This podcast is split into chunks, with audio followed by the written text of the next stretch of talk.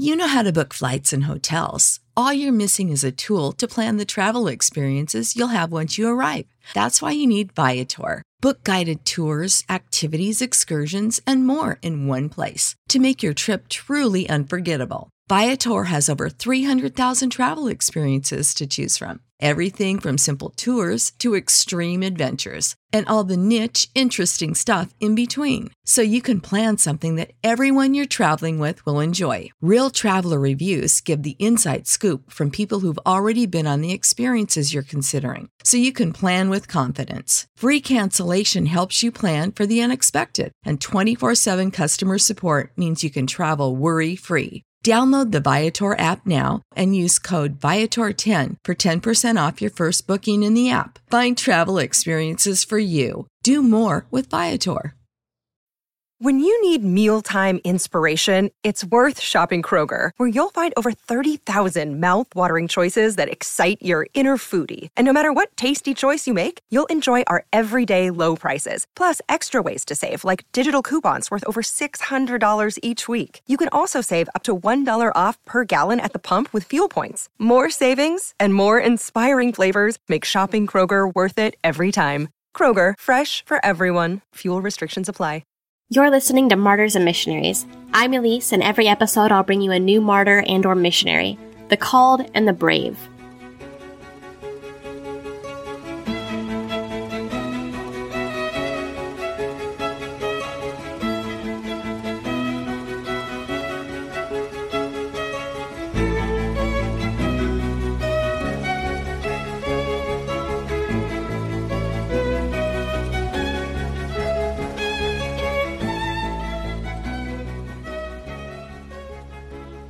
Before we get into John and Betty Stam, I want to kind of fill you in on some of the background information, both political and kind of cultural, to give you an idea of what was going on when John and Betty kind of came into China. In the Boxer Rebellion, which is around the turn of the century, and it was a violent uprising to kick out all the foreigners and foreign influence in China. And it wasn't entirely unmerited, or really unmerited at all, because you had the European colonialists, which had come in and taken basically carvings up of China, and they were using the Chinese citizens as kind of serfs and slave labor. So they kind of got tired of that and decided, we're going to kick you all out, which seems deserved. And in 1911, the Qing Dynasty falls, but it's later kind of brought back with the emperor kind of serving as a puppet president emperor of Manchuria after the Japanese invaded in the early 1930s. May 4th, 1919, you had the May 4th movement, which was an anti-Japanese, anti-warlord, fight-the-system protest that was caused because the Treaty of Versailles gave Chinese land to the Japanese, and they weren't happy about that, understandably. A few years later, the communists and the nationalists team up to get rid of the warlords. The warlords had all the power at the time. They had the military might, they had the political influence, and the only way to defeat them was by teaming up. It was definitely an instance of the enemy of my enemy is my friend, because then, after the warlords were defeated, the nationalists began mass extermination of the communists, so that didn't last very long at all. And in 1931, the Japanese invade Manchuria, which is the really northern tip of China. Really, I mean, it's a big portion of China, but it's the northern part, so really close to Korea and even closer to Russia. So it's very cold and very big. In the 1930s, up until the start of World War II, you have guerrilla warfare, random city takeovers, and pullouts. So you never knew who was going to be in your city. It could be the nationalists one day, the communists the next day. It was tumultuous. It was awful. And this was the kind of environment, both political and cultural, that the Stams were heading into. But before we get to all that, I have to kind of get back to when they were born, how they came to be there, that kind of thing. So John Stam was born in 1907 in New Jersey, and he came from a Dutch Reformed background. His father was given a Bible in both English and Dutch, and he took it so he could learn English, and he ended up both bilingual and a believer. And John himself wanted to be a missionary to China from a very young age. And actually, John's great-nephew runs a blog, and he talks about the continued Christian legacy of their family.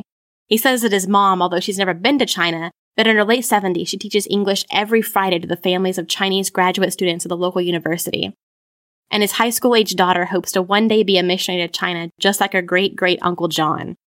And when John came to Moody Bible Institute, he decided to only tell God what it was that he needed, because he wanted to prepare himself for missionary service. So he didn't tell anybody if he was low on clothing, low on detergent, low on really anything. He decided to trust the Lord entirely. He tells this story while he was in China. He writes back home about God's provision for a warm pair of socks. He says that over the holidays, he'd agreed to go back home with a classmate, but he didn't have a warm pair of socks. And so one day he's pulling over his shirt and it rips. And it's one of the 4 pairs of shirts he's planning on taking with him. And so he's feeling really moody, really angsty. He goes outside. It's raining, which of course is perfect for his mood. He's staring out across the lake and he thinks, it's all well and good to trust the Lord, but I could really use a few dollars. And immediately he was regretful and he prayed for forgiveness. And he's walking back in the rain and he looks down as he crosses the street and he sees this soggy $5 bill and he picks it up. And the next day he takes it to the store and he buys a couple pairs of warm socks and a couple pairs of shirts. And he says he still has the socks today and he remembers God's goodness and provision, even the small things, every time he pulls them on. Betty Stam was born in 1906 in Michigan, and she was brought up in a very devout Presbyterian family. Her ancestors were pilgrims in the Mayflower. Her father was a professor and then a pastor, and they were sent out by the church to become missionaries to Qingdao, China, which is about 8 hours north of Shanghai, and they're both on the coast, so that's basically a direct line.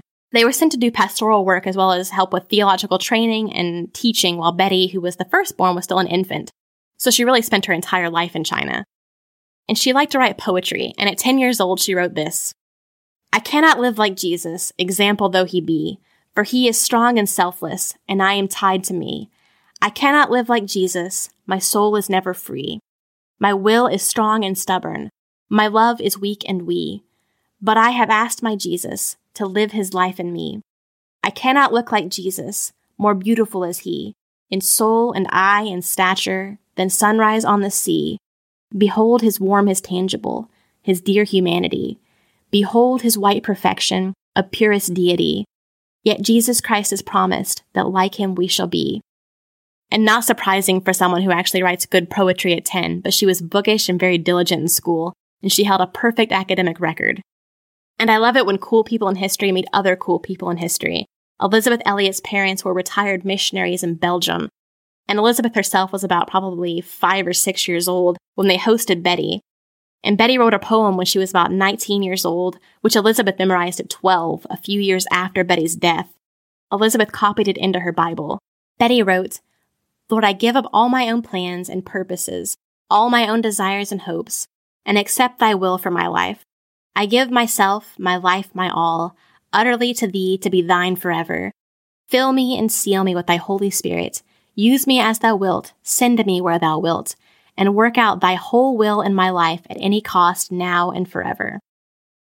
John and Betty met at this weekly prayer meeting for China, and they fell in love almost immediately. They had the same vision, the same goals. They wanted to go to the same country, work for the same organization that was China Inland Mission. But they couldn't, because John would most likely be sent somewhere rough and dangerous, and he couldn't have a family there with him. And also, China Inland Mission didn't let their missionaries marry until they'd been on the field for about a year. So they decided to hold off and kind of put their romantic future in God's hands. And so when Betty graduated, they said their goodbyes and decided to see what would happen in the future. And then Betty goes off and she stays around Shanghai. She does language study and evangelism, that sort of thing, for about 6 months-ish. And when John graduates, he was chosen to give the speech to the Moody class of 1932. And he gives the following stirring challenge. Shall we beat a retreat and turn back from our high calling in Christ Jesus? Or dare we advance at God's command in the face of the impossible? Let us remind ourselves that the Great Commission was never qualified by clauses calling for advance, only if funds were plentiful and no hardships or self-denial were involved. On the contrary, we are told to expect tribulation and even persecution, but with it, victory in Christ. When John goes to China, he ends up in a very different part of the country, doing pretty much the same thing. And he becomes very accomplished in Chinese very, very quickly. And he's able to go to meetings in Chinese and preach in Chinese in under a year, which is absolutely mind-blowing. As someone who struggled to learn Chinese while living in China for 2 years, this is absolutely incredible to me. It shows that he had a really earnest desire to learn and that he was gifted in it. It was something that God wanted him to do, clearly, because it is very, very difficult. And later on, he's sent to Shanghai, which Betty and John kind of take as a green light for their relationship. So they get engaged. And they spend that year doing ministry work, kind of getting set up. And they're married by R.A. Torrey, who was a member of Biola University. He was a famous evangelist. He went around doing Moody-style evangelistic meetings all over the world. And then after they're married, Betty becomes pregnant right away. And she gives birth to their baby Helen in September of 1934 via C-section, which delays their move into their new ministry about 4 hours south. The area they're moving to is mountainous and rural and was plagued by bandits and periodic skirmishes between communist and nationalist forces, but their safety was guaranteed by the town's leaders, so they felt like they were safe to go there, at least for now, and they'd have enough time to get out if things started going south, so they felt pretty good about it. But less than a month after they got there, so they were there from November to December 6th, communist troops were beating on their door. And John invites them in, they sit down for tea, Betty's upstairs, she's kind of hiding out with the baby. She was giving her a bath. She takes the time to sew a little $5 bill into her jacket. Meanwhile, John's downstairs with them. They're sitting down. The communists are like, hey, what are you doing here? Do you have any money? And John was like, this is all that we have. And the communists are like, well, you're going to have to give us more. And John says, we don't have anything else. And the housekeeper and the cook are kind of watching on. And the communists start asking where Betty is, and the housekeeper says, well, you have John, so why don't you just take John and leave Betty here? And they said, no, that's not going to happen. And so Betty comes down the stairs, and she's holding her little 2-month-old girl on her hands, and she sits down on the stoop, and she tries reasoning with them, and they still say, no, you're going to have to come with us. And the housekeeper says, well, if you won't let them stay here, we'll come with them. And the communists go, why on earth would you want to go with them? They're white foreign devils. You're Chinese. You stay here. And the housekeeper and the cook said, no, we're going to go with them. And the guards said, absolutely not, you're not. And they pointed a gun at their heads, and they made them stay back. So they took Betty and John and the baby, and they stripped Betty and John down to their underwear and forced them to march. And Mr. Lee, who was the cook, decided to follow the army behind at a distance, and he kept an eye on things. He never saw Betty or John, but he heard from people that were kind of in the towns around them that said, yeah, they're good, they're fine. Like, they smiled at us, they seemed okay. And Mr. Lee was afraid of being dragged into the army, so he turned back. But he was so exhausted because he wasn't eating, he wasn't sleeping, that he collapsed headfirst into a creek, and he made it out. But that tells you just how determined they were to help the Stams, which goes to show you that the Stams were good people. They thought very highly of them, which is a personal note that you don't often get in these stories. Sometimes when they're old, it can kind of feel like you're opening up an encyclopedia or a textbook or something, and you're getting the bare bones of it. But these kind of stories help you personalize the people behind the stories. So I enjoy reading these things because it shows you just how much the housekeeper and the cook really loved them. They took the Stams to the post office, which they were using as kind of a temporary holding cell. And it was still in the same town, so they didn't take them very far the first night. And they make John write a ransom letter. And they asked for $20,000, which John knew that CIM absolutely would not pay. They had a policy not to pay any kind of ransom money, because if they started paying ransoms, they would have missionaries kidnapped everywhere. So as he signed this letter and sent it off, he knew that he was in God's hands, that CIM was never going to be able to ransom him. And so he writes this letter. He says, "Dear brethren, my wife, baby, and myself are today in the hands of the communists. Their demand is $20,000 for our release. All our possessions and stores, funds or goods, are in their hands. But we praise God, we have peace in our hearts, and we had a meal tonight. God grant you wisdom in what you do, and us fortitude, courage, and peace of heart. He is able, and a wonderful friend in such a time." Things happened so quickly this AM. They were in the city just a few hours after the ever-present rumors really became alarming, so that we could not prepare to leave in time. We were just too late.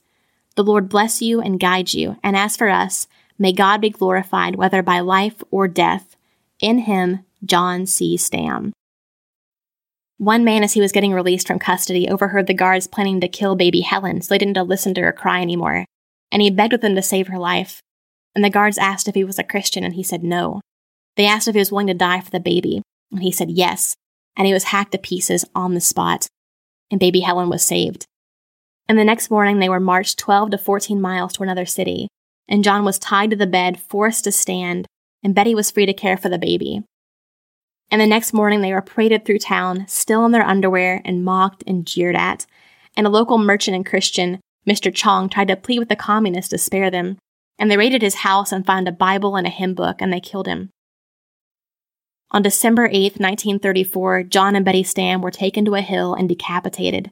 John first, and then Betty. And the army withdrew from the city after that, their task seemingly complete. And you're probably thinking, what happened to the baby? Well, a Chinese preacher named Lo had arrived in the city with his wife and 4-year-old son a few days before. And he was arrested when the army invaded.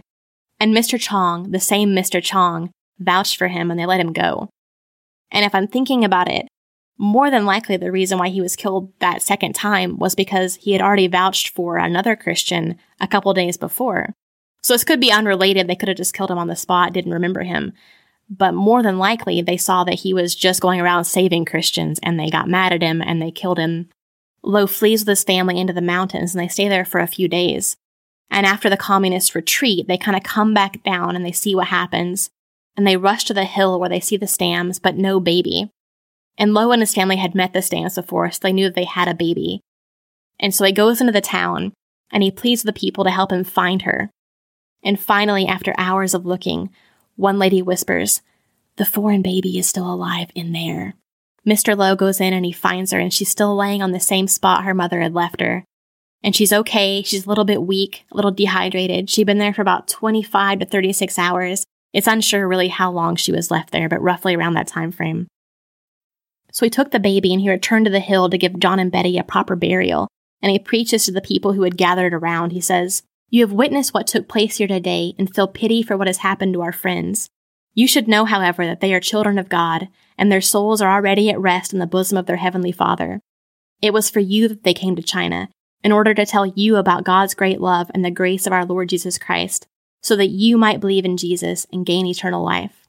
You have already heard the message they preached, and have seen their sacrifice, which is certain evidence of their love.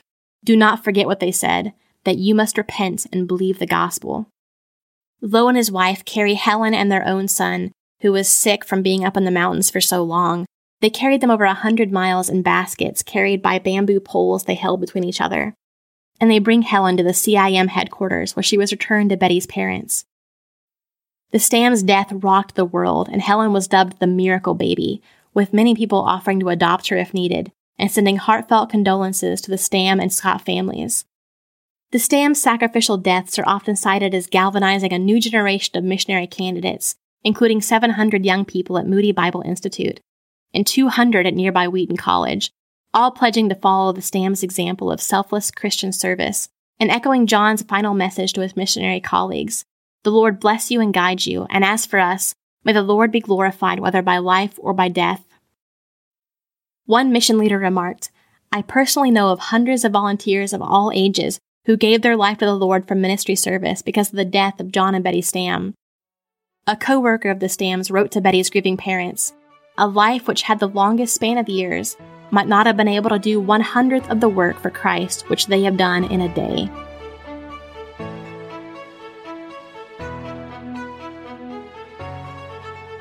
I feel like it used to be that every generation had a missionary that kind of impacted them and kind of galvanized, as they said, a new generation of missionaries to kind of come up and share the gospel. Before the Stams, there was Hudson Taylor. After the Stams, there was Jim and Elisabeth Elliot. And then after Jim and Elisabeth Elliot, probably the story of Gracia and Martin Burnham. And that's kind of the goal of Martyrs and Missionaries, is to get you to think about the people who came before us, the martyrs and missionaries, the people who inspired others, and hopefully inspire you, and maybe not necessarily to go, but to encourage other people to go, to help out where you can, to fulfill the Great Commission. And so I hope you've really felt that in this episode, and I hope that as we continue to go through these stories that you'll find even more inspiring people and be able to recognize the great Christian heritage that we have. And if you enjoyed this episode, please subscribe and share it around. Thanks for listening to Martyrs and Missionaries. I'm Elise.